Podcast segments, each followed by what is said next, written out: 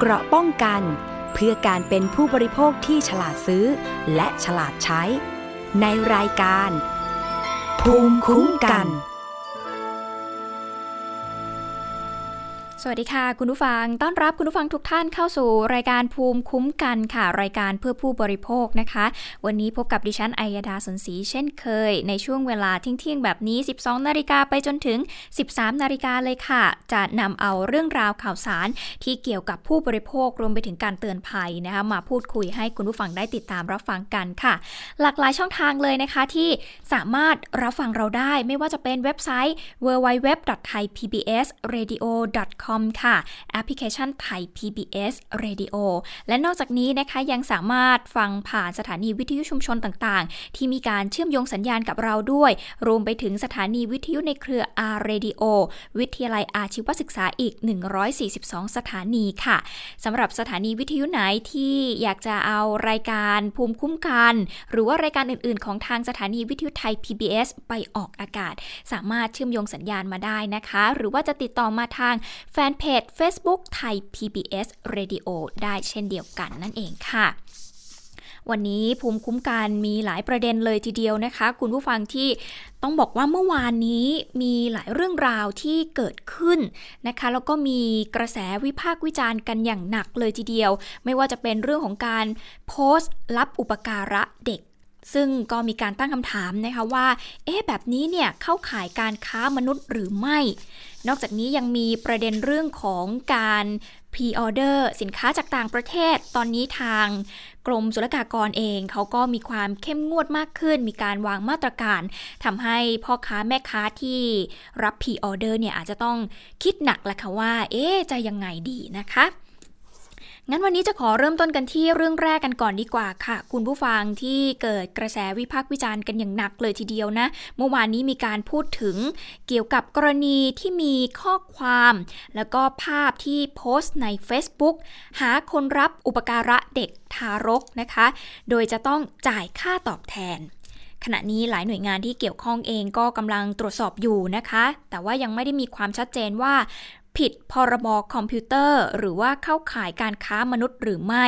แต่ที่ชัดๆเลยก็คือเข้าข่ายผิดกฎหมายคุ้มครองเด็กค่ะเพราะว่าการที่พ่อแม่ของเด็กไม่พร้อมแล้วก็ต้องการหาคนมาเลี้ยงดูเด็กแทนเนี่ย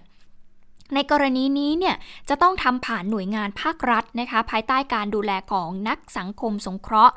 ซึ่งการโพสต์ภาพดังกล่าวนั้นนะคะก็เป็นภาพเด็กทารกนะคุณผู้ฟังที่เกิดแล้วก็อ้างว่าแม่ของเด็กเนี่ยท้องไม่พร้อมแล้วก็ประกาศหาคนมาอุปการะเด็กหลายโพสต์ปรากฏข้อความที่ระบุนะคะคำว่าโอนจองแล้วก็มีการรีวิวคล้ายๆกับการซื้อขายสินค้าแต่ว่าตอนนี้เพจดังกล่าวนี้ได้ปิดไปแล้วนะคะแต่ถูกนำมาตีแผ่ผ่านเพจ Facebook ดอกจิกวี สิบ Drama Addict พี่อู๊ดสายเผือกนะคะแล้วก็มีการตั้งคำถามว่าเอ๊ะการกระทำแบบนี้เนี่ยมันเข้าข่ายการค้ามนุษย์หรือไม่ทางด้านพันตำรวจเอกสิริวัฒน์ดีพอค่ะรองผู้บังคับการปราบปรามการกระทำความผิดเกี่ยวกับอาชญากรรมทางเทคโนโลยีเองก็ระบุนะคะว่าเบื้องต้นเนี่ยได้ไปตรวจสอบเพจนี้แล้วแล้วก็ยังไม่ได้เข้าข่ายการกระทำความผิดตามพรบคอมพิวเตอร์แต่ถ้าหากพบว่ามันส่งผลกระทบให้ประชาชนตื่นตระหนกตื่นกลัวก็อาจจะเข้าข่ายผิดพรบคอมพิวเตอร์ได้ค่ะซึ่งขณะนี้นะคะก็ได้ร่วมกับทางตำรวจกองบังคับการปราบปรามการกระทำความผิดเกี่ยวกับการค้ามนุษย์ตรวจสอบผู้ที่ดูแลเพจนะคะว่ามีพฤติกรรมการค้ามนุษย์หรือไม่ซึ่งรองปลัดกระทรวงการพัฒนาสังคมและความมั่นคงของมนุษย์เองก็บอกว่าคำที่ใช้ประกาศหาคนอุปการะเด็กในสื่อสังคมออนไลน์เนี่ยเข้าข่ายผิดพรบคุ้มครองเด็กปีสองพันห้าร้อยสี่สิบหกอันนี้เนี่ยต้องระวังโทษจำคุกไม่เกินสามเดือนหรือปรับไม่เกิน สามหมื่นบาทหรือทั้งจำทั้งปรับนะคะและถ้าหากภายหลังเนี่ยมีการพบว่าพฤติกรรมดังกล่าวนี้เข้าข่ายการค้ามนุษย์ก็จะมีโทษตามลักษณะอายุของเด็กแล้วก็ทางกระทรวงพัฒนาสังคมและความมั่นคงของมนุษย์เนี่ยจะดำเนินการส่งเด็ก เข้าสู่กระบวนการคุ้มครองผู้เสียหายจากการค้ามนุษย์ต่อไปแต่ถ้าหากเป็นการนำเด็กไปอุปการะเลี้ยงดูโดยบริสุทธิ์ใจเนี่ยนะคะเจ้าหน้าที่แล้วก็นักสังคมสงเคราะห์ก็จะมีกระบวนการติดตามดูแลอย่างใกล้ชิดเดี๋ยวเราลองไปฟังเสียงของคุณสุพัชชาสุทธิผลค่ะรองปลัดกระทรวงการพัฒนาสังคมและความมั่นคงของมนุษย์ค่ะนะคะถ้าบุคคลนั้นมีการนำเด็กไปเพื่อมิได้แสวงหาประโยชน์แต่บุคคลนั้นสามารถที่จะนำเด็กไปให้การการเลี้ยงดูอย่างดีนะคะมันก็คงต้องเข้าสู่กระบวนการที่เราจะต้องเข้าไปคุ้มครองเด็กคนนั้นนะคะให้ได้รับการคุ้มครองในเรื่องของสวัสดิภาพของของตัวเด็กนะคะก็ขึ้นอยู่กับดุลพินิจของพนักงานเจ้าหน้าที่ในการที่จะพิจารณาในการที่จะดำเนินการตามกระบวนการต่อไปณตอนนี้นะคะฐานความผิดยังอยู่ระหว่างการตรวจสอบอยู่แต่ที่ชัดเจนก็คือเข้าข่ายผิดกฎหมายคุ้มครองเด็กขณะที่มีรายงานนะคะว่า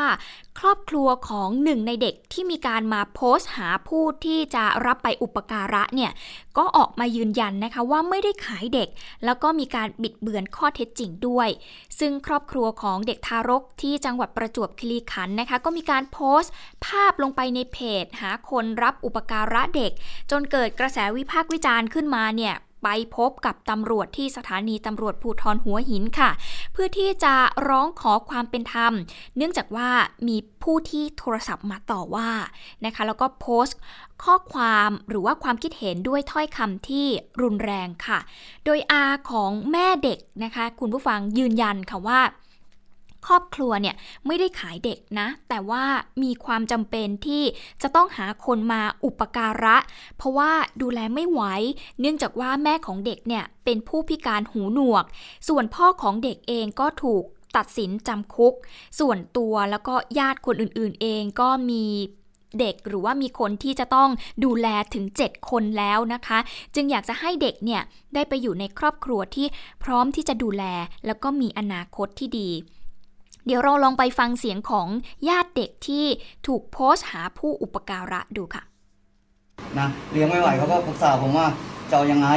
ผมก็เลยว่าลองปรึกษามูลนิธิไหมผมว่าอย่างนี้ลองเสิร์ชหามูลนิธิไหมผมก็ไปเสิร์ชหามูลนิธินั้นแต่ผมจำไม่ได้ว่ามูลนิธิอะไรเขาบอกว่ามันเต็มแล้วแต่แนะนำให้ไปเสิร์ชใน Google เพื่อหาเพจที่ว่ารับอุปการะเลี้ยงดูแลเด็กผมก็ไปเสิร์ชไปเจอประมาณสี่ห้าเพจแล้วก็คุยกันเขาบอกว่าเดี๋ยวเขาจะหาที่ว่าเป็นข้าราชการเป็นคนรวยที่ต้องการจะมีลูกที่จะเอาเอาหลานเราไปเลี้ยงอย่างดีแล้วก็คือว่าให้เรารู้ที่อยู่ที่อะไรไม่กีดกันแล้วเขาก็ขอเบอร์ผมไปไปส่งรูปเด็กให้ดูผมก็ส่งให้ดูเอาเบอร์ไปแล้วก็พอให้ไปแล้วก็หลังจากนั้นวันเดียวก็มีคนโทรมาขออุปการะเยอะเป็นสิบสิบยี่สิบอะแต่ผมคัดได้แค่สี่คนอืมแต่ว่าพี่ตำรวจมาทีหลังตามเนี่ยคือรู้จักกับพี่สายอ่ะอืมทางด้านพลตำรวจตรีสุรศักดิ์สุขแสวงค่ะผู้บังคับการตำรวจประจวบคีรีขันธ์เองก็บอกว่าได้ให้ทางพันตำรวจเอกธนากรวงศิริลักษณ์นะคะผู้กำกับการตำรวจสถานีตำรวจภูธรหัวหินนะคะตรวจสอบข้อเท็จจริงทั้งหมดค่ะจึงเชื่อได้ว่ากรณีนี้เนี่ยเป็นความเข้าใจผิดไม่ได้มีการซื้อขายเด็กทารกนะคะแต่เป็นความยินยอมของครอบครัวที่ต้องการจะให้เด็กเนี่ยได้ไปอยู่กับครอบครัวใหม่ที่มีความพร้อมทุกด้านและกำลังอยู่ในขั้นตอนของการเตรียมขออนุญาตรับรองบุตรบุญธรรมค่ะทางด้านพันตำรวจเอกธนากรเองนะคะก็ได้มีการเปิดเผยข้อมูลจากการไปสอบถามครอบครัวเด็กเองก็พบว่าคนที่มาอุปการะเนี่ยเป็นดาบตำรวจที่เป็นญาติห่างๆแล้วก็ได้ดูแลช่วยเหลือมาก่อนหน้านี้แล้วนะคะเดี๋ยวเราไปฟังเสียงของพันตำรวจเอกธนากรค่ะก็เกิดความผูกพันก็อยากจะเอาไปอุปการะเลี้ยงดูนะครับซึ่งตอนนี้เนี่ยก็อยู่ระหว่างของเรื่องของการจดทะเบียนรับบุตรบุญธรรมซึ่งก็ได้รับความยินยอมแล้วเห็นเห็นพ้องกันในครอบครัวของของแม่เด็กนะครับซึ่งทุกคนก็เป็นไปด้วยความยินยอมแล้วก็ไม่มีการจ่ายเงินจ่ายทองหรือว่าซื้อขายแต่อย่างใด ส่วนการเผยแพร่ข้อมูลขึ้นสื่อโซเชียลมีเดียนะคะจนก่อให้เกิดการตื่นตระหนกแล้วก็มีเสียงวิพากษ์วิจารณ์กันเป็นวงกว้างในครั้งนี้เนี่ยเบื้องต้นผิดพรบคอมพิวเตอร์ค่ะถ้าหากทางครอบครัวของผู้เสียหายจะแจ้งความดำเนินคดีกับผู้ที่โพสต์หรือว่าผู้ที่แชร์เรื่องดังกล่าวนี้ก็สามารถที่จะทำได้เพราะว่าเป็นสิทธิ์ของผู้เสียหายนะคะซึ่งการเข้าร้องขอความเป็นธรรมของครอบครัวนี้เนี่ยเกิดขึ้นหลังจากมีการตั้งคำถามถึงความถูกต้องและก็ความเหมาะสมของเพจที่ดำเนินการในลักษณะของการหาผู้ที่อุปการะเด็กโดยบางกรณีเนี่ยมีการโพสต์ถึงเรื่องเงินจนเกิดคำถามว่าเอ๊ะเข้าข่ายการค้ามนุษย์หรือว่าผิดพรบคอมพิวเตอร์หรือไม่นะคะซึ่งทางด้านพันตำรวจเอกสิริวรรณดีพอเองนะคะก็บอกว่าเรื่องนี้เนี่ยตรวจสอบไปแล้วเบื้องต้นยังไม่เข้าข่ายความผิดตามพรบคอมพิวเตอร์นะคะแต่ถ้าหากส่งผลกระทบให้ประชาชนแตกตื่นเนี่ยก็อาจจะเข้าข่ายได้ขณะนี้ก็ร่วมกับตำรวจกองปราบปรามนะคะในการที่จะตรวจสอบอผู้ที่ดูแลเพจว่ามีพฤติกรรมการค้ามนุษย์หรือไม่นั่นเองค่ะก็ต้องติดตามกันต่อเกี่ยวกับประเด็นนี้นะคะว่าผู้ที่ดูแลเพจแล้วก็เป็นผู้โพสต์เนี่ยมีพฤติกรรมที่เข้าข่ายตามข้อสังเกตหรือไม่นั่นเองก็ต้องติดตามกันนะคะส่วนเรื่องของกรณีนี้เนี่ยนะคะคุณผู้ฟังฝากไปถึงพ่อแม่ที่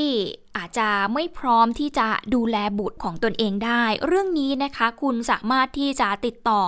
ขอรับความช่วยเหลือแล้วก็ขอคำปรึกษาได้ที่บ้านพักเด็กและครอบครัวจังหวัดทั่วประเทศเลยนะคะอันนี้คือมีอยู่ทั่วประเทศจริงๆคุณสามารถที่จะไปขอความช่วยเหลือแล้วก็ไปขอคำปรึกษาได้นะคะมีทั้งกรณีชั่วคราวเลยแล้วก็มีการส่งต่อไปยังสถานรับรองต่างๆตามความเหมาะสมของเด็กและเยาวชนในแต่ละช่วงวัยด้วยซึ่งเรื่องของการขอรับรองบุตรบุญธรรมเนี่ยใครที่อยากจะรับไปอุปการะนะคะคุณสามารถติดต่อไปที่พัฒนาสังคมและความมั่นคงของมนุษย์จังหวัดโดยเขาจะต้องมีการพิจารณาในหลายองค์ประกอบอยู่เหมือนกันค่ะเพื่อที่จะดูความเหมาะสมสำหรับเด็กแล้วก็ครอบครัวที่จะขอรับไปอุปการะนั่นเองนะคะก็ทำให้ถูกต้องตามความเหมาะสมแล้วก็ตามหลักการดีกว่านะคะคุณผู้ฟังเพื่อที่จะได้ไม่มีปัญหาในอนาคตนั่นเองนะคะมากันที่เรื่องต่อไปค่ะเป็นเรื่องของขบวนการพีออเดอร์นะคะคุณผู้ฟังตอนนี้บรรดาพ่อค้าแม่ค้าหรือว่าแม้แต่คนทั่วไปที่ไปต่างประเทศแล้วก็รับหิ้วของเข้ามาเนี่ยนะคะแล้วก็เหมือนหลบเลี่ยงการเสียภาษีเนี่ยอาจจะต้องคิดให้ดีก่อนเพราะว่าล่าสุดเนี่ยกรมศุลกากรค่ะเขามีมาตรการใหม่ตรวจเข้มกว่าเดิมเลยซึ่งปกติเนี่ยจะใช้วิธีการสุ่มสแกนกระเป๋าของบางคนที่ด่านศุลกากรใช่ไหมคะแต่ว่าต้นปีหน้าเนี่ยจะมีการติดตั้งเครื่องเอ็กซเรย์สแกนกระเป๋าทุกใบที่วิ่งบนสายพานนะคะแม้แต่กล่องเปล่าๆที่ส่งตามมาเนี่ยก็จะมีการเรียกเก็บภาษีด้วยนะคะเพราะว่ากรณีลูกเรือการบินไทยนะคะที่ถูกจับหลังจากลักลอบนำสินค้าแบรนด์เนมเข้าประเทศซึ่งเจ้าหน้าที่กรมศุลกากรเองก็ระบุนะคะว่าได้ประสานงานไปกับทางสายการบินเพื่อที่จะสกัดจับลูกเรือที่หิ้วสินค้าเพราะว่านอกจากจะทำผิดกฎหมายแล้วเนี่ยยังมีผลต่อภาพลักษณ์ของสายการบินด้วยซึ่งที่ผ่านมาก็ได้มีการจับกลุ่มลูกเรืออยู่อย่างต่อเนื่องนะคะซึ่งกรมศุลกากรตอนนี้อยู่ระหว่างการเตรียมติดตั้งเครื่องเอ็กซเรย์กระเป๋าค่อมสายพานกระเป๋าจำนวนยี่สิบสามเครื่องที่สนามบินสุวรรณภูมินะคะคุณผู้ฟังซึ่งคาดว่าจะใช้งานได้เนี่ยในช่วงต้นปีหน้าเชื่อว่าจะเป็นการเพิ่มประสิทธิภาพในการตรวจสอบสิ่งผิดกฎหมายหรือว่าสิ่งของต้องห้ามได้มากยิ่งขึ้นด้วยเดี๋ยวเราจะไปฟังเสียงของคุณธาดาชุมชัยโยค่ะผู้อำนวยการกองสืบสวนและปราบปรามกรมศุลกากรค่ะนะครับเพราะว่าไอ้เบาะแสต่างๆที่เราดำเนินการเกี่ยวกับเรื่องแบรนด์เนมที่สนามบินเนี่ยนะฮะบุคคลทั่วไปที่มีข้อมูลนะครับก็สามารถที่จะให้ข้อมูลกับเรามาได้เพราะฉะนั้นเราทำงานทั้งทางด้านการข่าวโดยข้อมูลจากภายนอกนะครับข้อมูลจากทางการบินไทยก็ดีการท่าอากาศยานก็ดีนะครับหน่วยงานที่เกี่ยวข้องตรงนั้นถ้าใครมีข้อมูลเขาก็จะประสานแจ้งเรามาแต่อย่างไม่เป็นทางการกัน กรมศุลกากรก็บอกนะคะว่าในช่วงสิบเอ็ดเดือนของปีงบประมาณสองพันห้าร้อยหกสิบสองเนี่ยทางกรมศุลกากรได้จับสินค้าแบรนด์เนมที่เลี่ยงภาษีได้มูลค่ากว่าเก้าสิบล้านบาทค่ะเพิ่มขึ้นจากปีงบประมาณก่อนหน้านี้ที่ทั้งปีเนี่ยจับได้อยู่ที่มูลค่าหกสิบล้านบาทโดยขณะนี้นะคะก็ได้มีการขยายความร่วมมือกับบริษัทขนส่งสินค้าต่างประเทศส่งข้อมูลพัสดุทุกกล่องเพื่อที่จะสกัดการเลี่ยงภาษีของสินค้าที่มีมูลค่าเกินกว่า หนึ่งพันห้าร้อย บาทต่อกล่องด้วยส่วนการจัดเก็บภาษีอากรรวมสิบเอ็ดเดือนของปีงบประมาณสองพันห้าร้อยหกสิบสองเนี่ยนะคะจัดเก็บได้อยู่ที่ หนึ่งแสนสามหมื่นสองพัน ล้านบาทสินค้าหลักที่มีการจัดเก็บอากรขาเข้าสูงสุดสิบอันดับเนี่ยก็ได้แก่รถยนต์ที่นั่งส่วนบุคคลค่ะส่วนประกอบยานยนต์ยารักษาโรคเครื่องสำอางรถตู้โดยสารส่วนประกอบเครื่องยนต์นะคะของที่ทำด้วยเหล็กกระเป๋าหอมและกระเทียมนะคะแล้วนอกจากนี้ก็ยังมีแผงคอนโซลอีกด้วยนะคะนี่ก็คือสินค้าต่างๆนะคะที่มีการจัดเก็บอากรขาเข้าสูงสุดสิบอันดับนั่นเองค่ะก็ต้องคิดให้ดีๆนะคะคุณผู้ฟังใครที่รับหิ้วสินค้าแบรนด์เนมหรือว่าสินค้าเข้ามาจากต่างประเทศก็จะมีการตรวจเข้มกันมากยิ่งขึ้นนั่นเองนะคะมากันที่เรื่องต่อไปค่ะคุณผู้ฟังเรื่องของสารเคมีการเกษตรสามชนิดที่รัฐมนตรีช่วยว่าการกระทรวงเกษตรและสหกรณ์นะคะยืนยันว่าจะเร่งเดินหน้ายกเลิกใช้อย่างแน่นอนภายในสิ้นปีนี้โดยขณะนี้เนี่ยอยู่ระหว่างการรวบรวมข้อมูลให้มีความชัดเจนเพื่อที่จะไปยื่นเสนอข้อมูลต่อคณะกรรมการวัตถุอันตรายนั่นเองค่ะนางสาวมนัสยาไทยเศษนะคะรัฐมนตรีช่วยว่าการกระทรวงเกษตรและสหกรณ์ได้มีการเปิดเผยค่ะว่าขณะนี้กระทรวงเกษตรนะคะมีความชัดเจนที่จะสนับสนุนให้ยกเลิกใช้สารเคมีกำจัดศัตรูพืชที่มีความเสี่ยงสูงสามชนิดได้แก่พาราควอดนะคะคอไพลิฟอสและไกลโฟเซตค่ะโดยได้สั่งการให้กรมวิชาการเกษตรนะคะดำเนินการระงับใบอนุญาตและไม่มีการต่ออายุใบอนุญาตนำเข้าสารดังกล่าวแล้วตั้งแต่วันที่สามสิบมิถุนายนสองพันห้าร้อยหกสิบสองที่ผ่านมาโดยเป็นการห้ามนำเข้าสารเคมีทั้งสามชนิดเพื่อนำไปสู่การทำให้สารเคมีดังกล่าวนี้หมดไปจากประเทศไทยภายในปีสองพันห้าร้อยหกสิบสองนั่นเองค่ะในส่วนของสต็อกสารเคมีที่คงเหลืออยู่เนี่ยนะคะในปริมาณเท่าใดนั้นตอนนี้ก็รับทราบข้อมูลจากกรมวิชาการเกษตรแล้วนะคะแต่ยังไม่ขอเปิดเผยค่ะโดยเป็นข้อมูลตารางเปรียบเทียบตั้งแต่การเริ่มนำสารเคมีทั้งสามชนิดเนี่ยเข้ามาในประเทศรวมทั้งข้อมูลสี่ปีย้อนหลังโดยจะเข้าไปตรวจสอบดูสต็อกด้วยตนเองนะคะทั้งนี้จากการลงพื้นที่ไปตรวจราชการแล้วก็ไปพบปะกับเกษตรกรแล้วก็กลุ่มสหกรณ์ต่างๆเขาก็พบว่าขณะนี้นะคะเกษตรกรส่วนใหญ่เนี่ยได้ลดละแล้วก็เลิกการใช้สารเคมีแล้วส่วนหนึ่งเลิกได้ด้วยตนเองค่ะเนื่องจากว่าตระหนักถึงผลเสียนะคะคุณผู้ฟังแล้วก็อันตรายจากสารเคมีที่จะทำให้เกิดการสะสมในร่างกายพร้อมทั้งหันมาใช้ปุ๋ยอินทรีย์มากขึ้นแล้วก็ลดการใช้สารเคมีลง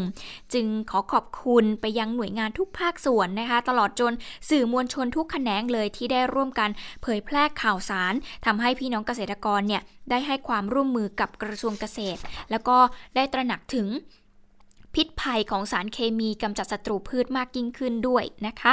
ซึ่งตอนนี้ก็อยู่ในระหว่างการรวบรวมข้อมูลด้วยค่ะคุณผู้ฟังให้มีความชัดเจนครบถ้วนมากยิ่งขึ้นเพื่อที่จะไปยื่นเสนอข้อมูลนี้ต่อคณะกรรมการวัตถุอันตรายโดยข้อมูลนี้นะคะจะต้องพร้อมทั้งทางด้านวิชาการด้านสาธารณสุขสิ่งแวดล้อมข้อมูลข่าวสารเกี่ยวกับสิ่งทดแทนนะคะหรือแม้แต่ข้อมูลเกี่ยวกับปริมาณสารเคมีในสต็อกที่มีอยู่เพื่อที่จะนำไปสู่การพิจารณาแนวทางในการยกเลิกการใช้สารเคมีทั้งสามสารนี้ซึ่งการจะนำเสนอข้อมูลนี้ไปยังคณะกรรมการวัตถุอันตรายเนี่ยจะต้องมีความชัดเจนรอบคอบนะคะครอบคลุมผ่านทั้งสาม มิติด้วยกันก็คือมิติทางด้านการเกษตรมิติทางด้านการแพทย์แล้วก็มิติทางด้านสิ่งแวดล้อมซึ่งได้เร่งดำเนินการเติมเต็มในส่วนข้อมูลที่คณะกรรมการชุดเก่าเนี่ยเคยขาดไปโดยการหารือร่วมกันกับทางเครือข่ายเตือนภัยสารเคมีจำกัดศัตรูพืชและก็ภาคีเครือข่ายอื่นๆนะคะที่ทำให้ได้รับทราบข้อมูลที่เป็นประโยชน์เพิ่มมากขึ้นนั่นเองค่ะแล้วก็เมื่อวานนี้เองนะคะคุณผู้ฟังตัวแทนของเครือข่ายสนับสนุนการแบนสารพิษที่มีอันตรายร้ายแรงกว่าสามสิบคนเนี่ยก็นำรายชื่อสมาชิกกว่าหกร้อยแปดสิบหกองค์กรพร้อมกับลำดับเหตุการณ์ของเรื่องอันตรายจากสามสารเคมีเรียกร้องให้แบนในหกสิบวันตามที่รัฐมนตรีช่วยว่าการกระทรวงเกษตรได้มีการประกาศไว้โดยนายวิทูลเลี้ยนจำลูนนะคะผู้อำนวยการมูลนิธิชีววิถีหรือว่าไบโอไทยนะคะก็บอกว่าครั้งนี้เนี่ยเป็นการพิสูจน์ว่ารัฐบาลเอาจริงหรือไม่ในการที่จะแบนสารพิษ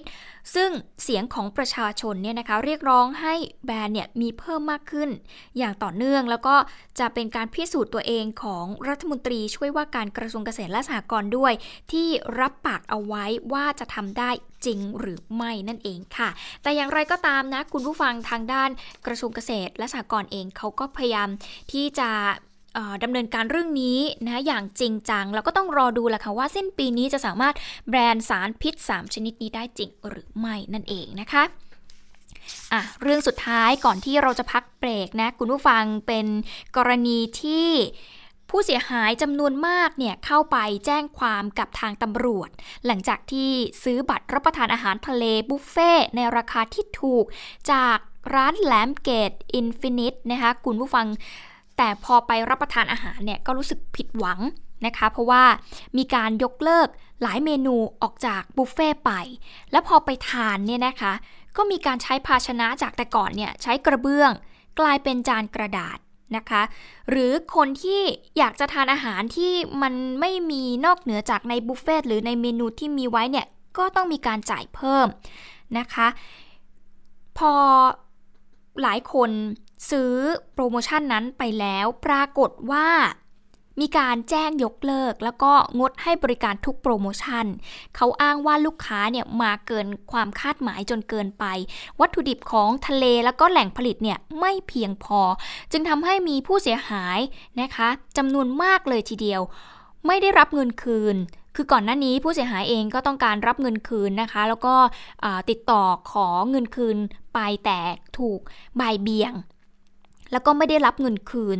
ล่าสุดค่ะทางตำรวจเองก็ได้มีการจับกุมนายอภิชาติบวรบัญชารักษ์นะคะหรือว่านายโจมภาระนะจุลกะนะคะเจ้าของบริษัทแหลมเกตอินฟินิตจำกัดผู้ต้องหาในคดีฐานความผิดร่วมกันก่อให้เกิดความเข้าใจผิดในแหล่งกำเนิดคุณภาพปริมาณในสินค้าหรือบริการด้วยการโฆษณาข้อความอันเป็นเท็จและร่วมกันฉ้อโกงประชาชนนั่นเองค่ะจากการสอบสวนผู้ต้องหาเนี่ยปฏิเสธขอไปให้การในชั้นศาลนะคะเจ้าหน้าที่จึงได้มีการจับกุมตัวแล้วก็ส่งฝากขังที่ศาลแล้วก็คัดค้านการประกันตัวเนื่องจากว่ามูลค่าความเสียหายสูงกว่าสองล้านบาทและเกรงว่าผู้ต้องหาเนี่ยจะหลบหนีด้วยนั่นเองนะคะก็ต้องติดตามกันต่อไปสำหรับกรณีนี้ค่ะคุณผู้ฟังเอาล่ะเดี๋ยวช่วงนี้เราพักกันสักครู่ค่ะช่วงหน้ามีเตือนภัยออนไลน์มาฝากคุณผู้ฟังอีกแล้วนะคะจะเป็นอย่างไรติดตามกันในช่วงหน้าค่ะเกราะป้องกันเพื่อการเป็นผู้บริโภคที่ฉลาดซื้อและฉลาดใช้ในรายการภูมิคุ้มกัน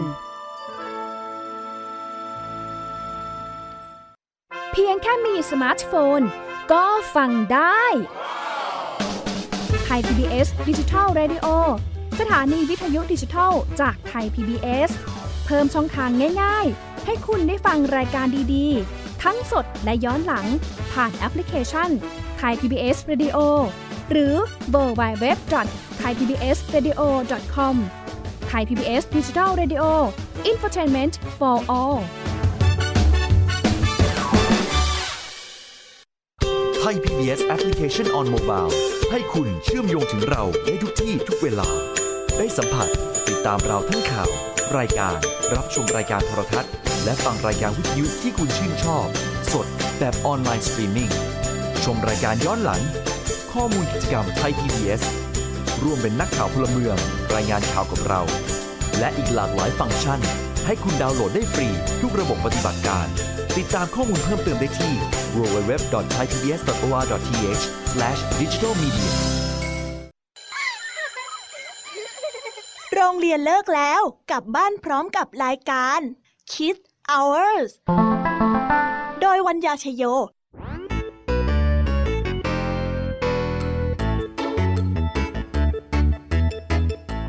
พบกับนิทานคุณธรรมสอนใจกับครูไหวใจดีว่าไม่ควรเชื่อคำพูดของคนพลานนอกจากนี้ลุงทองดีกับเจ้าใจยังมีนิทานสุภาษิตมาเล่าให้ฟังพวกเอ็งเนี่ยนะมันลิงหลอกเจ้ากันจริงๆทั้งยังมีนิทานเด็กดีและพี่ยามี่เล่านิทานสนุกสุดหรรษาให้น้องๆได้ฟังทุกวันจันทร์ถึงศุกร์ สิบเจ็ด นาฬิกาทางวิทยุไทย พี บี เอสดับเบิลยู ดับเบิลยู ดับเบิลยู ดอท ไทยพีบีเอสเรดิโอ ดอท คอม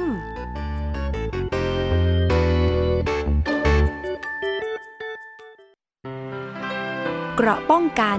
เพื่อการเป็นผู้บริโภคที่ฉลาดซื้อและฉลาดใช้ในรายการภูมิคุ้มกันกลับเข้าสู่ช่วงที่สองกับรายการภูมิคุ้มกันค่ะคุณผู้ฟังยังคงอยู่กับเราที่วิทยุไทย พี บี เอส นะคะ ดับเบิลยู ดับเบิลยู ดับเบิลยู ดอท ไทยพีบีเอสเรดิโอ ดอท คอม อยู่กับดิฉันอัยดาสนศรีค่ะในช่วงที่สองนี้นะคะจะพาไปดูภัยจากโลกออนไลน์กันบ้างเพราะว่ามีผู้เสียหายที่จังหวัดสุพรรณบุรีค่ะร้องเตือนภัยออนไลน์นะคะเพราะว่าถูกชายหนุ่มที่รู้จักกันผ่านทาง Facebook เพียงแค่สิบวันหลอกรูดทรัพย์ไปกว่า หนึ่งแสนหกหมื่น บาทอ้างว่าถูกมอมยานะคะล่าสุดเนี่ยทางตำรวจเมืองจังหวัดสุพรรณบุรีร่วมกับตำรวจพัทยาค่ะจับตัวผู้ก่อเหตุแล้วก็ได้เบาะแสจากการใช้ Facebook ที่มีความเคลื่อนไหวที่จะไปหลอกหญิงสาวรายต่อไปนะคะตรวจสอบค่ะพบว่าเพิ่งจะพ้นโทษจากเรือนจำที่จังหวัดเชียงใหม่จะเป็นอย่างไรไปติดตามรายงานกับคุณอภิคณาบุราริศค่ะผู้เสียหายคนนี้มีอาชีพเป็นเสมียนในปั๊มน้ำมันแห่งหนึ่งในจังหวัดสุพรรณบุรีเล่าเหตุการณ์ว่ารู้จักกับชายหนุ่มบน Facebook ที่ทักแชทมาพูดคุยอ้างว่าทำงานอยู่ที่จังหวัดภูเก็ตจนกระทั่งเมื่อวันที่สิบเอ็ดสิงหาคมที่ผ่านมาชายดังกล่าวบอกว่าได้เดินทางมาที่จังหวัดสุพรรณบุรีเพื่อมาหาตนและนัดทานข้าวในวันที่สิบสองสิงหาคมที่ผ่านมาในร้านคาราโอเกะแห่งหนึ่งพอไปถึงกลับถูกบังคับให้ดื่มเครื่องดื่มแอลกอฮอล์หนึ่งแก้วจากนั้นเธออ้างว่าเกิดอาการมึนงงต่อมาทรัพย์สินที่เธอพกพาไปด้วยถูกลักขโมยหายไปไม่ว่าจะเป็นสร้อยคอทองคำหนึ่งเส้นสร้อยข้อมือหนึ่งเส้นแหวนน้ำหนักหนึ่งสลึงหกวงและเงินสดอีก สามหมื่นห้าพัน บาทรวมความเสียหายกว่า หนึ่งแสนหกหมื่น บาทโดยชายดังกล่าวแอบหนีระหว่างแวะเข้าห้องน้ำที่ปั๊มน้ำมันแห่งหนึ่งคุยคุยทางแชทก่อนค่ะคุยประมาณสิบกว่าวันนะคะเขาก็คุยว่าเขาจะซื้อของมาให้อะไรประมาณนี้ก็ก็ไม่อยากให้เพื่อนผู้หญิงด้วยกันจะมาหลงเหมือนเหมือนเหมือนหนูเนี่ยค่ะคือว่าเสียไปแล้วเชื่อเชื่อคนง่ายอย่างเงี้ยค่ะแต่จริงๆแล้วภาพที่เราเห็นใน Facebook ที่เขามาทำให้เราเห็นอ่ะมันมันมันน้อยคนมากที่มันเป็นจริงอะค่ะต่อมาจึงแจ้งความกับเจ้าหน้าที่ตำรวจสถานีตำรวจภูธรเมืองจังหวัดสุพรรณบุรีจึงรวบรวมพยานหลักฐานขอศาลอนุมัติหมายจับบุคคลดังกล่าวในข้อหาลักทรัพย์ในเวลากลางคืนต่อมาเมื่อวันที่ห้ากันยายนที่ผ่านมามีความเคลื่อนไหวของนายอัตพลโดยใช้ Facebook หลอกจีบสาวให้มาเจอในรีสอร์ทย่านพัทยาจังหวัดชลบุรีตำรวจชุดสืบสวนสถานีตำรวจภูธรเมืองสุพรรณบุรีร่วมกับตำรวจพัทยาตำรวจท่องเที่ยวจึงซ้อนแผนจับกุมนายอัตพลบานคมีได้แล้วที่จังหวัดชลบุรีรับสารภาพก่อเหตุมาบ่อยครั้งส่วนใหญ่เป็นข้อหาลักทรัพย์และหลอกลวงหญิงสาวผ่าน Facebook อภิคณาบุราริศไทย พี บี เอส รายงาน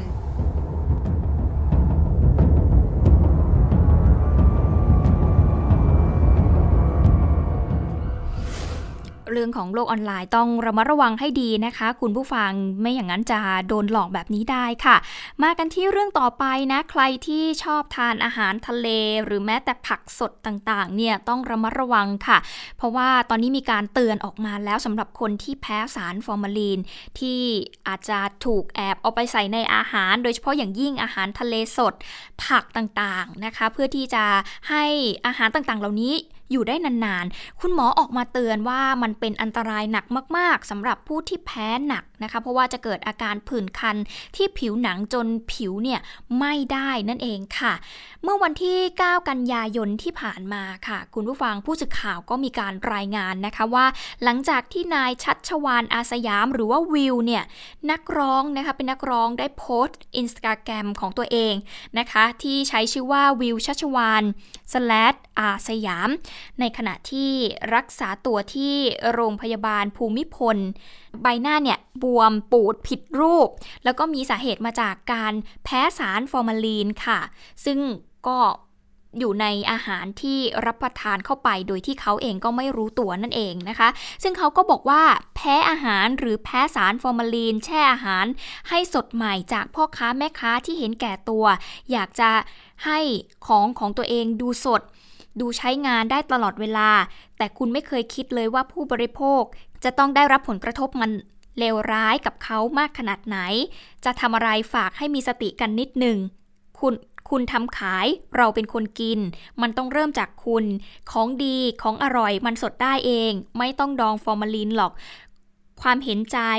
ควรเห็นใจลูกค้าที่เข้ามาซื้อคุณกินนี่เท่ากับว่าคุณได้ให้ยาพิษกับเขาปางตายอันนี้เป็นข้อความที่ระบุเอาไว้ใน Instagram ของคุณชัชวานอาสยามนะคะคุณผู้ฟังซึ่งคุณหมอค่ะนายแพทย์สุวรรณชัยวัฒนายิ่งเจริญชัยอธิบดีกรมควบคุมโรคเองก็บอกนะคะว่า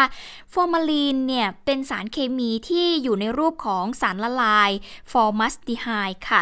ในทางการแพทย์เนี่ยจะใช้ในการดองศพไม่ให้เน่าเปื่อยใช้ฆ่าเชื้อโรคฆ่าเชื้อราแล้วก็ทำความสะอาดห้องผู้ป่วยถ้าหากเข้าสู่ร่างกายคนที่ยังมีชีวิตเนี่ยก็จะเป็นพิษต่อระบบต่างๆในร่างกายจึงจัดเป็นสารเคมีที่ห้ามใช้ในอาหารและถ้าหากตรวจพบนะคะก็จะเข้าข่ายอาหารไม่บริสุทธิ์มีโทษจำคุกไม่เกินสองปีปรับไม่เกิน สองหมื่นบาทหรือทั้งจำทั้งปรับส่วนเรื่องของผลกระทบต่อระบบผิวหนังนี่นะคะที่ทำให้เกิดผื่นคันจนทำให้ผิวหนังเนี่ย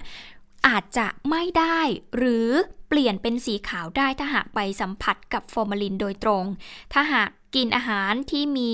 การปนเปื้อนของฟอร์มาลินเข้าไปในปริมาณมากๆเนี่ยนะคะก็อาจจะมีอาการปวดหัวรุนแรงหัวใจเต้นเร็วแน่นหน้าอกปากและคอแห้งคลื่นไส้อาเจียนถ่ายท้องปวดท้องอย่างรุนแรงปัสสาวะไม่ออกหมดสติถ้าปล่อยทิ้งไว้ก็อาจจะเสียชีวิตเพราะว่าระบบหมุนเวียนเลือดเนี่ยล้มเหลวนั่นเองนะคะ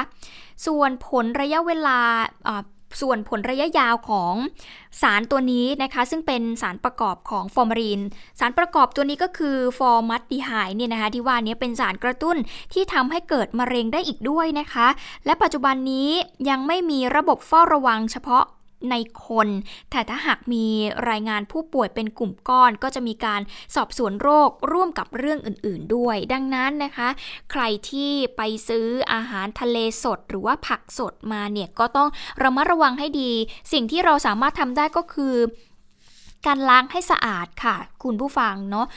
มันอาจจะทำได้แค่ส่วนหนึ่งเท่านั้นนะแต่สิ่งสำคัญก็คือต้องเอ่อกลับไปหาผู้ขายนะคะพ่อค้าแม่ค้าที่ใช้สารตัวนี้อยู่ก็อยากจะให้คิดถึงผู้บริโภคนะคะเพราะว่าเขาเป็นผู้ที่รับประทานเข้าไปผลโดยตรงก็มาสู่พวกเขาอย่างแน่นอนดังนั้นก็ขอความเห็นใจแล้วก็ขอความร่วมมือด้วยที่จะไม่ใช้สารตัวนี้ในการที่จะใช้กับพวกอาหารสดหรือว่าผักต่างๆที่ผู้บริโภคจะรับประทานเข้าไปนั่นเองนะคะมากันที่เรื่องต่อไปค่ะคุณผู้ฟังช่วงนี้เหนือกับอีสานก็เรียกได้ว่าได้รับผลกระทบจากทั้งภัยแล้งนะคะแต่ตอนนี้ก็ได้รับผลกระทบจากภาวะน้ำท่วมธนาคารแห่งประเทศไทยจึงได้มีการขอความร่วมมือสถาบันการเงินและนอนแบงค์ลดวงเงินผ่อนจ่ายต่ำกว่าร้อยละสิบ พร้อมกับลดดอกเบี้ยและผ่อนปลนเงื่อนไขปล่อยเงินกู้ฉุกเฉินสร้างสภาพคล่องเพื่อที่จะบรรเทาความเดือดร้อนสำหรับผู้ที่ประสบสาธารณภัยนะคะซึ่งปัญหาภัยแล้งแล้วก็น้ำท่วมเนี่ยเกิดขึ้นอย่างต่อเนื่องทั้งในภาคเหนือและก็ภาคตะวันออกเฉียงเหนือค่ะสร้างความเสียหายต่อทรัพย์สินของประชาชนเป็นวงกว้างเลยทีเดียวธนาคารแห่งประเทศไทยจึงได้ออกหนังสือเวียนค่ะกำหนดแนวทางปฏิบัติเพื่อที่จะขอความร่วมมือสถาบันการเงินแล้วก็ผู้ประกอบการสินเชื่อบุคคลที่ไม่ใช่สถาบันการเงินหรือว่านอนแบงค์นะคะออกมาตรการช่วยเหลือด้านเงินทุนเพื่อสร้างสภาพคล่องสำหรับผู้ประสบภัยโดยอาจจะขยายวงเงินปล่อยสินเชื่อลดหรือว่ายกเว้นดอกเบี้ยหรือค่าธรรมเนียมตลอดจนผ่อนปลนเงื่อนไขการชำระหนี้หรือปรับปรุงโครงสร้างหนี้ค่ะขณะเดียวกันแบงก์ชาติเองก็ยังขอให้ผู้ให้บริการทางการเงินเนี่ยพิจารณาปรับลดอัตราการผ่อนชำระหนี้บัตรเครดิตขั้นต่ำสำหรับลูกหนี้ที่ได้รับผลกระทบให้ต่ำกว่าร้อยละสิบของยอดคงค้างนะคะแล้วก็พิจารณาผ่อนปลนหลักเกณฑ์เกี่ยวกับการกำหนดวงเงินชั่วคราวกรณีที่มีความจำเป็นเร่งด่วนต่อการดำรงชีพจนถึงวันที่ สามสิบเอ็ดมีนาคมสองพันห้าร้อยหกสิบสาม ค่ะขณะเดียวกันแบงก์ชาติก็จะพิจารณาผ่อนปลนเงื่อนไขการรายงานรวมทั้งเกณฑ์การจัดชั้นลูกหนี้กรณีที่ปล่อยสินเชื่อดังกล่าวนี้นะคะแต่ก็ต้องพิสูจน์ให้ได้ว่าผู้ให้บริการทางการเงินเนี่ยมีนโยบายในการช่วยเหลือลูกหนี้ที่ได้รับผลกระทบจากสาธารณภัยอย่างเห็นได้ชัดและมีความเชื่อมโยงกับลูกหนี้จริงซึ่งจะมีผลต่อการตั้งการสำรองหนี้แล้วก็ปรับโครงสร้างหนี้ตั้งแต่งวดสิ้นเดือนกันยาสองพันห้าร้อยหกสิบสองจนถึงสิ้นเดือนมีนาคมสองพันห้าร้อยหกสิบสามนั่นเองค่ะเอาละมาที่เรื่องต่อไปกันดีกว่าคุณผู้ฟังคะไปกันที่เรื่องของการสำรวจชีวิตคนจนในเมืองนะคะคนที่อยู่ในเมืองเนี่ยก็ใช่ว่าจะมีฐานะดีตามค่าครองชีพเสมอไปเนาะบางคนเนี่ยโอ้โหคุณผู้ฟังไม่ได้รับอะไรก็แล้วแต่หรือว่าไม่ได้รับความช่วยเหลือจากภาครัฐวันนี้ค่ะมีเรื่องราวของการสำรวจชีวิตคนจนในเมืองมาให้คุณผู้ฟังได้ติดตามรับฟังไปฟังจากรายงานค่ะ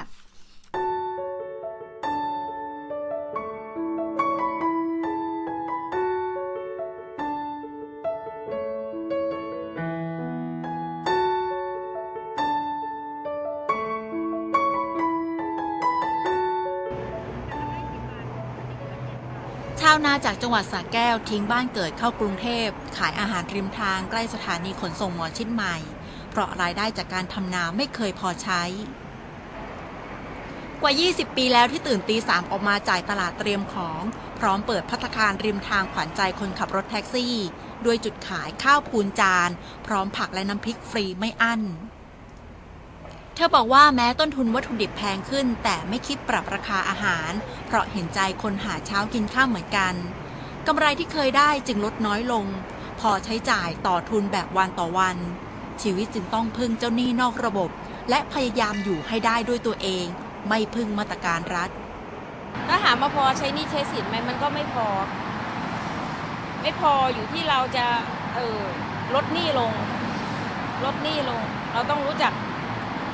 แบ่งแบ่งว่าเราเออสมมุติเราเคยเป็นหนี้เท่านี้นะเราก็ลดลงเราเราก็จะใช้ใช้จ่ายที่มันนอกเรื่องการใช้จ่ายนอกเรื่องนี่ทำให้เราช็อตได้เนี่ยไม่ต่างจากชาวมหาสารคามคนนี้เข้ากรุงเทพทำมาหากินหวังโอกาสจากเมืองหลวงทำอาชีพขับรถแท็กซี่จากเคยหาเงินได้เฉลี่ยวันละ สองพันบาทจากการวิ่งรับส่งผู้โดยสาร หกถึงแปดชั่วโมงแต่ทุกวันนี้เขาอยู่อย่างอดมื้อกินมื้อขับรถไม่น้อยกว่าวันละ สิบหกถึงสิบแปดชั่วโมงเพราะต้องหาเงินให้ได้ไม่น้อยกว่าวันละ หนึ่งพันบาทจ่ายค่าบ้านค่างวดรถบางครั้งต้องหยิบยืมแม้เขาไม่ต้องการเรียกร้องอะไรจากรัฐบาลแต่อยากให้ลงมาสัมผัสเศรษฐกิจริมถนนดูบ้างคนมันคิดไปเองมันไม่ใช่นะครับต้องลงมาสัมผัสต้องลงมาดูให้ถึงข้างล่างใช่ว่าจะดูอยู่ข้างบนอย่างเดียวทุกวันนี้รถมันเยอะเพราะอะไรมันมีอะไรบ้างปัญหาทำไมเราว่าเศรษฐกิจดีอยู่แล้วทำไมต้องมานั่งว่าคนเนี่ยชอบคิดไปเองว่าเศรษฐกิจไม่ดีเศรษฐกิจไม่พอใช้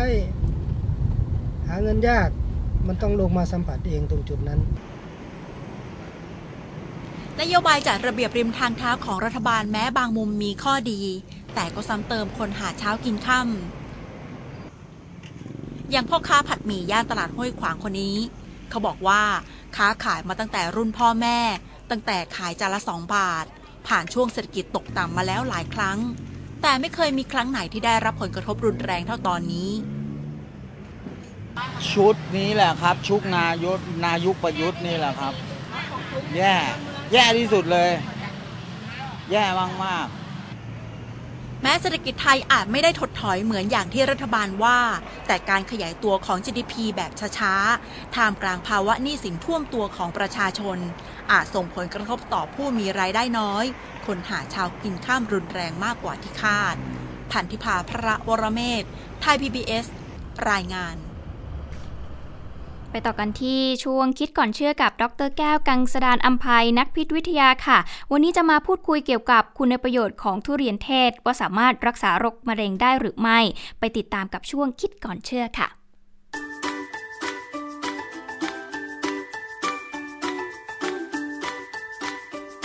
เชื่อค่ะช่วงคิดก่อนเชื่อ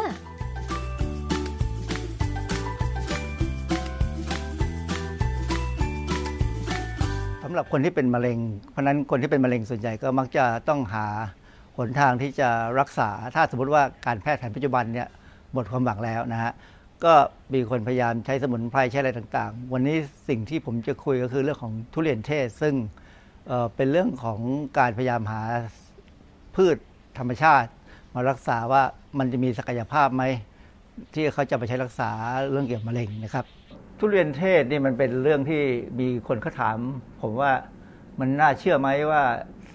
ถ้ากินแล้วมันจะช่วยรักษามะเร็งได้จริงผมเป็นคนไม่รู้จักทุเรียนเทศนะก็เลยเข้าไปค้นหาข้อมูลทั้งภาษาไทยภาษาอังกฤษอย่างของภาษาไทยเนี่ยก็ไปเจอข้อมูลที่จากกระปุกเนี่ยก็นานแล้วเหมือนกันเขาก็บอกว่ามันมันมีแนวโน้มแล้วก็แต่ว่ามันก็มีข้อควรระวังบางอย่างนะฮะเดี๋ยววันนี้เราจะมาคุยกันเรื่องของทุเรียนเทศว่าเออมันมีศักยภาพยังไงบ้างข้อมูลในวิกิพีเดียนะครับพอแปลเป็นภาษาไทยแล้วสรุปออกมาเนี่ยเขาก็จะบอกว่าทุเรียนเทศเนี่ยก็มีการกินผลสดได้นะฮะผลมันคงก็คงมีรสชาติอร่อยพอสมควรเอามาทำผลไม้กวนได้ทำเยลลี่ฝรั่งก็ไปทำไอศครีมทำน้ำผลไม้กันสมัยโบราณเนี่ยทางเอเชียโดยเฉพาะคนไทยเนี่ยคงนำผลอ่อนของมันไปแกงทำแกงส้มนะฮะหรือว่าถ้าผลแก่ก็มาเชื่อแบบสาเกปัญหาอย่างหนึ่งคือทุเรียนเนี่ยเมล็ดมีพิษมีความเป็นพิษใช้ทำยาเบื่อปลาแล้วก็ยาฆ่าแมลงคงคล้ายๆกับเมล็ดของน้อยหนาไม่ได้น้อยหนานี่มันก็มีสารพิษซึ่งสามารถเอามาใช้ฆ่าเห่าได้ใช่ไหมฮะเพราะฉะนั้นทุเรียนนี่คงลักษณะของเนื้อทุเรียนเนี่ยกับเม็ดมันดูคล้ายๆน้อยหนาเหมือนกันนะฮะเพราะฉะนั้นอาจจะเป็นพี่น้องกันผมพอดีผมยังไม่ได้ไปสืบค้นทางด้านไอ้ทางวิทยาศาสตร์ว่าเขาเป็นต้นไม้ที่ใกล้กันไหมผลนี่มีข้อมูลว่าใช้รักษาโรคกระเพาะอาหารได้แล้วก็ที่แน่ๆคือผลไม้พวกนี้มีสารต้านอนุมูลอิสระเพราะฉะนั้นการมีสารต้านอนุมูลอิสระเนี่ยก็เลยมีศักยภาพว่าน่าจะช่วยในการรักษามะเร็งได้ผมไปเจอข้อมูลซึ่งมีเป็นเป็นบทความทบทวนเอกสารนะของเขาลงตีพิมพ์ในวารสาร Arabian Journal of Chemistry ซึ่งเป็นวารสารของมหาวิทยาลัยคิงซาอุดซึ่งอันนี้อยู่ที่ซาอุดิอาระเบียซึ่งก็คงคือคือพวกซาอุดที่เขาเขาไม่มีทุเรียนเทศกินเนี่ยนะฮะแต่ว่าเขามีคนสนใจเขียนบทความพวกนี้ทุเรียนเทศเนี่ยมันมีชื่อวิทยาศาสตร์ว่า Annona merlicata ซึ่งอันนี้ก็เป็นชื่อเขาก็เขาบอกว่ามันมีข้อมูลที่ทำแล้วทางด้านเกี่ยวกับ traditional medicine ก็คือยาแผนโบราณนะฮะทางด้านพวกเกี่ยวสารเคมีในพืชนะฮะมีผลทางเภสัชวิทยาแล้วก็มีเขาก็รีวิวเกี่ยวกับกระบวนการว่ามันออกฤทธิ์ยังไงเท่ากับความเป็นพิษเป็นยังไงเพราะฉะนั้นบทความนี้เป็นบทความที่น่าสนใจแล้วก็จะวันนี้จะคุยกันเรื่องบทความนี้ว่าที่เขาพูดว่ามันรักษาโรคต่างๆได้เนี่ยมันน่าจะจริงหรือไม่จริงบทคัดย่อของ บทความเมื่อกี้เนี่ยนะที่ผมพูดถึงเนี่ยบทข้อย่อเขาบอกว่าเป็นยาแผนโบราณอย่างที่ผมอธิบายแล้วเออเป็นบำบัดบำบัดโรคได้หลายอย่างเช่นแก้ไข้แก้ปวดระบบทางเดินหายใจและกับผิวหนังนะฮะกำจัดปรสิตภายในและภายนอกได้บำบัดการติดเชื้อแบคทีเรียก็ได้ลดความดันโลหิตก็ได้ลดอักเสบได้ลดเบาหวานแล้วก็มะเร็งได้ซึ่งดูมันรู้สึกจะเป็นผลไม้ที่เป็นยาครอบจักรวาลไปหน่อยมีการศึกษาว่าองค์ประกอบที่เป็นสารเคมีเนี่ยมีกว่าสองร้อยชนิดนะที่สำคัญหนึ่งตัวหนึ่งเป็นอะคาลอยด์อีกตัวหนึ่งเป็นเป็นพวกสารกลุ่มที่เรียกว่าอะซิโตเจนินนะสารพวกนี้ไอตัวนี้ที่ที่น่าสนใจเพราะว่ามันมีเป็นตัวที่มีฤทธิ์ในการรักษามะเร็งความน่าสนใจของบทความดังกล่าวเนี่ยคือว่ามันเหมือนจะมีอะไรที่ครบศึกษาไว้ครบเพียงแต่ว่าต้องเอามาใช้ให้เป็นเท่านั้นเองคืออย่างเช่นเวลาพูดถึงทางบทไอ้ผลทางเภสัชวิทยาเนี่ยเขามีการศึกษาในหลอดทดลองเกี่ยวกับการฆ่าเซลล์การฆ่าโปรโตซัวพวกเชื้อโรคขนาดเล็กนะฮะแล้วเป็นเป็นไอยาฆ่าแมลงฆ่าตัวแมลงต่างๆหรืออาจแม้กระทั่งขับไล่แมลงคือลักษณะคล้ายๆกับพวกเดียวกับพวกตะไคร้หอมนะฮะมีสารแอนตี้ออกซิแดนต์มีฆ่าไวรัสได้ด้วยนะฮะแล้วในการศึกษาในสัตว์ทดลองเนี่ยก็พบว่ามันลดน้ำตาลได้ต้านมะเร็งได้ต้านสารเกิดทำให้เกิดเนื้องอกได้ป้องกันตับนะฮะแล้วก็ต้านอักเสบหลายๆอย่างโดยเฉพาะอย่างยิ่งที่สำคัญคือมีการศึกษาในทางด้านคลินิกแล้วคือถ้าศึกษาในคลินิกนี่ก็หมายความว่าศึกษาในคนแล้วซึ่งเพราะฉะนั้นถ้าจะมีใครจะลองจับสมุนไพรมาศึกษาว่ามีฤทธิ์ต้านมะเร็งได้ไหมเนี่ยตัวทุเรียนเทศเนี่ยน่าสนใจสารในกลุ่มอะซิโตเจนินเนี่ยได้รับการศึกษาในหลอดทดลองในการฆ่าเซลล์มะเร็งมากกว่าสิบห้าชนิดแล้วก็เพราะว่ามีฤทธิ์ต้านเนื้องอกต้านมะเร็งเนี่ยจะเห็นว่าอย่างที่มีข่าวเรื่องยาของหมอแสงที่ว่าไม่สามารถจะฆ่าเซลล์มะเร็งได้นะแต่ว่าทุเรียนเทศเนี่ยฆ่าได้ถึงสิบห้าชนิดแล้วอันนี้เพราะนั้นเป็นเป็นสเต็ปแรกของการที่ว่าจะศึกษาว่ามีฤทธิ์ต้านต้านรักษามะเร็งได้จริงๆไหมเนี่ยตัวนี้ผ่านแล้วแต่ในกรณีของของยาของหมอแสงเนี่ยเข้าใจว่าอาจจะออกฤทธิ์ในเรื่องของการกระตุ้นภูมิต้านทานมากกว่าแต่ไม่ได้เกี่ยวกับเรื่องของเซลล์มะเร็งนะฮะเพราะฉะนั้นอย่างถ้าถ้าไอ้เจ้าทุเรียนเทศได้ถูกเอามาศึกษาจริงๆจังๆเนี่ยก็อาจจะมีแนวทางในการเอาไปรักษาโรคมะเร็งได้ในบทความที่ผมอ้างถึงเนี่ยเขาเขาพูดถึงการทำงานของสารพวกอะซิโตนิจินินนะว่าในการฆ่ามะเร็งเนี่ยเขาไปยับยั้งการทำงานของไมโทคอนเดรียซึ่งไมโทคอนเดรียเนี่ยเป็นองค์ประกอบเล็กนึงเล็กๆนะฮะที่อยู่ในเซลล์ทุกเซลล์แล้วทีนี้การไปพอไปยับยั้งการทำงานของไมโทคอนเดรียก็จะทำให้เกิดออพโตซิสคำนี้เป็นคำทางวิทยาศาสตร์ที่หมายความว่าเซลล์นั้นจะฆ่าตัวตายเองคือคือเซลล์ของสิ่งมีชีวิตเนี่ยจะมีกระบวนการที่สามารถกระตุ้นให้เซลล์เนี่ย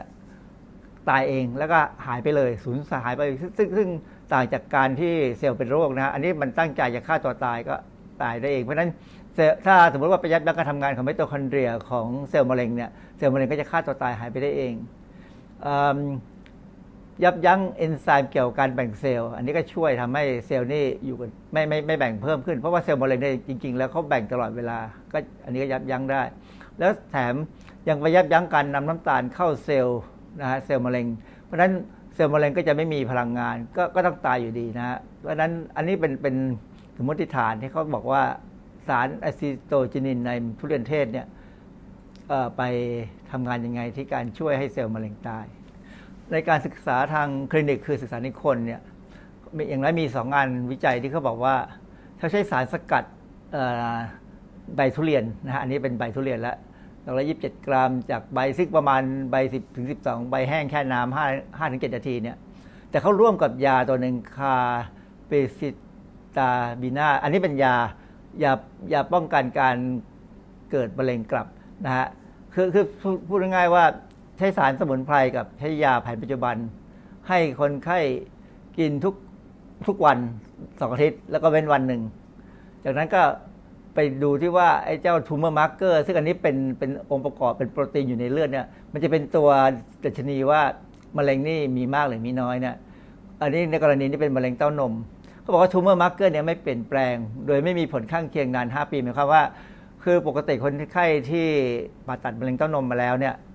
ถ้าอยู่ได้เกินห้าปีเนี่ยก็มีแนวโน้มว่าจะได้อยู่ได้ตลอดไปนะฮะเพราะฉะนั้นลักษณะงานวิจัยอย่างเงี้ยเป็นตัวบอกว่าใบสารสกัดทุเรียนเทศเนี่ยมันไม่ใช่รักษามะเร็งแต่ว่ามันไปยับยั้งการเกิดขึ้นมาใหม่ของเซลล์มะเร็งหรืออาจจะทำให้เซลล์มะเร็งที่มีอยู่แล้วเนี่ยไม่แบ่งตัวนะฮะซึ่งก็ตรงกับทางการศึกษาที่หลอดทดลองนั่นเองงานวิจัยหนึ่งเขาทำสารสกัดห้ากรัมจากใบกับเมล็ดทุเรียนสังเกตว่าเมล็ดทุเรียนเมื่อกี้ที่พูดถึงว่ามันมีสารพิษอยู่เนี่ยเข้าใบกับเมล็ดมาแล้วก็เอามาสกัดให้คนผู้ป่วยในกินโดยพร้อมกับการปรับพฤติกรรมชีวิตทำให้เซลล์มะเร็งลำไส้ใหญ่ลดลงคือการที่คนเราเป็นมะเร็งเนี่ยเป็นเพราะว่าพฤติกรรมชีวิตเราไม่ถูกต้องมันเลยเป็นมะเร็งเพราะฉะนั้นคนที่เป็นมะเร็งทุกคนเนี่ยจะต้องปรับพฤติกรรมชีวิตก่อนแล้วก็ถึงจะกินยาป้องกันแล้วอะไรมันก็จะทำให้ยืดอายุหรืออยู่ได้นานขึ้นหรือว่าจนอาจจะไม่มีปัญหาจะหายได้เลยนะฮะเพราะฉะนั้นพฤติกรรมชีวิตของคนเราเนี่ยเป็นเรื่องสำคัญสิ่งที่น่ากลัวก็คือว่าในบทความเนี่ยเขาพูดถึงอันตรายที่อาจจะเกิดจากทุเรียนเทศว่ามีสารสุดสองตัวคือ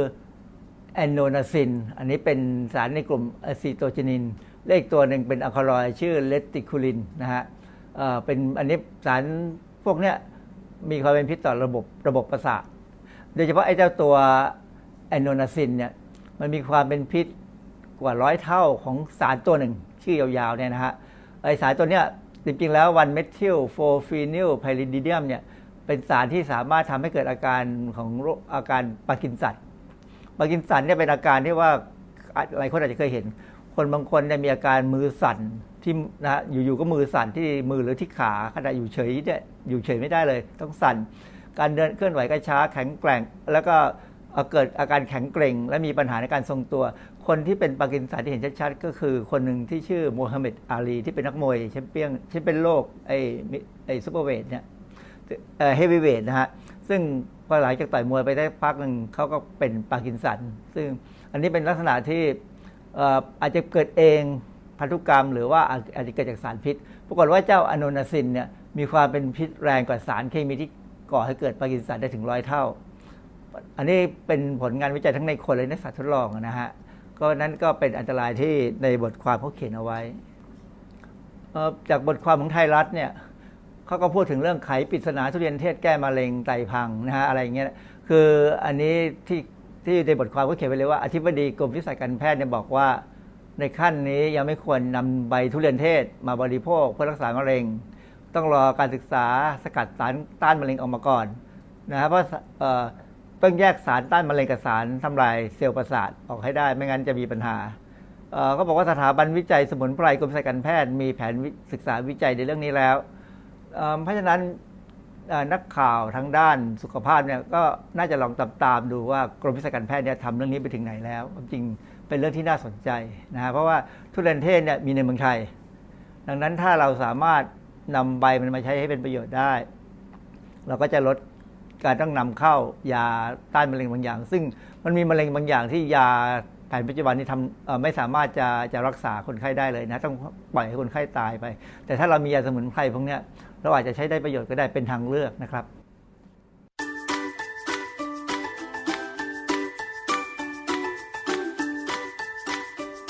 ครับช่วงคิดก่อนเชื่อ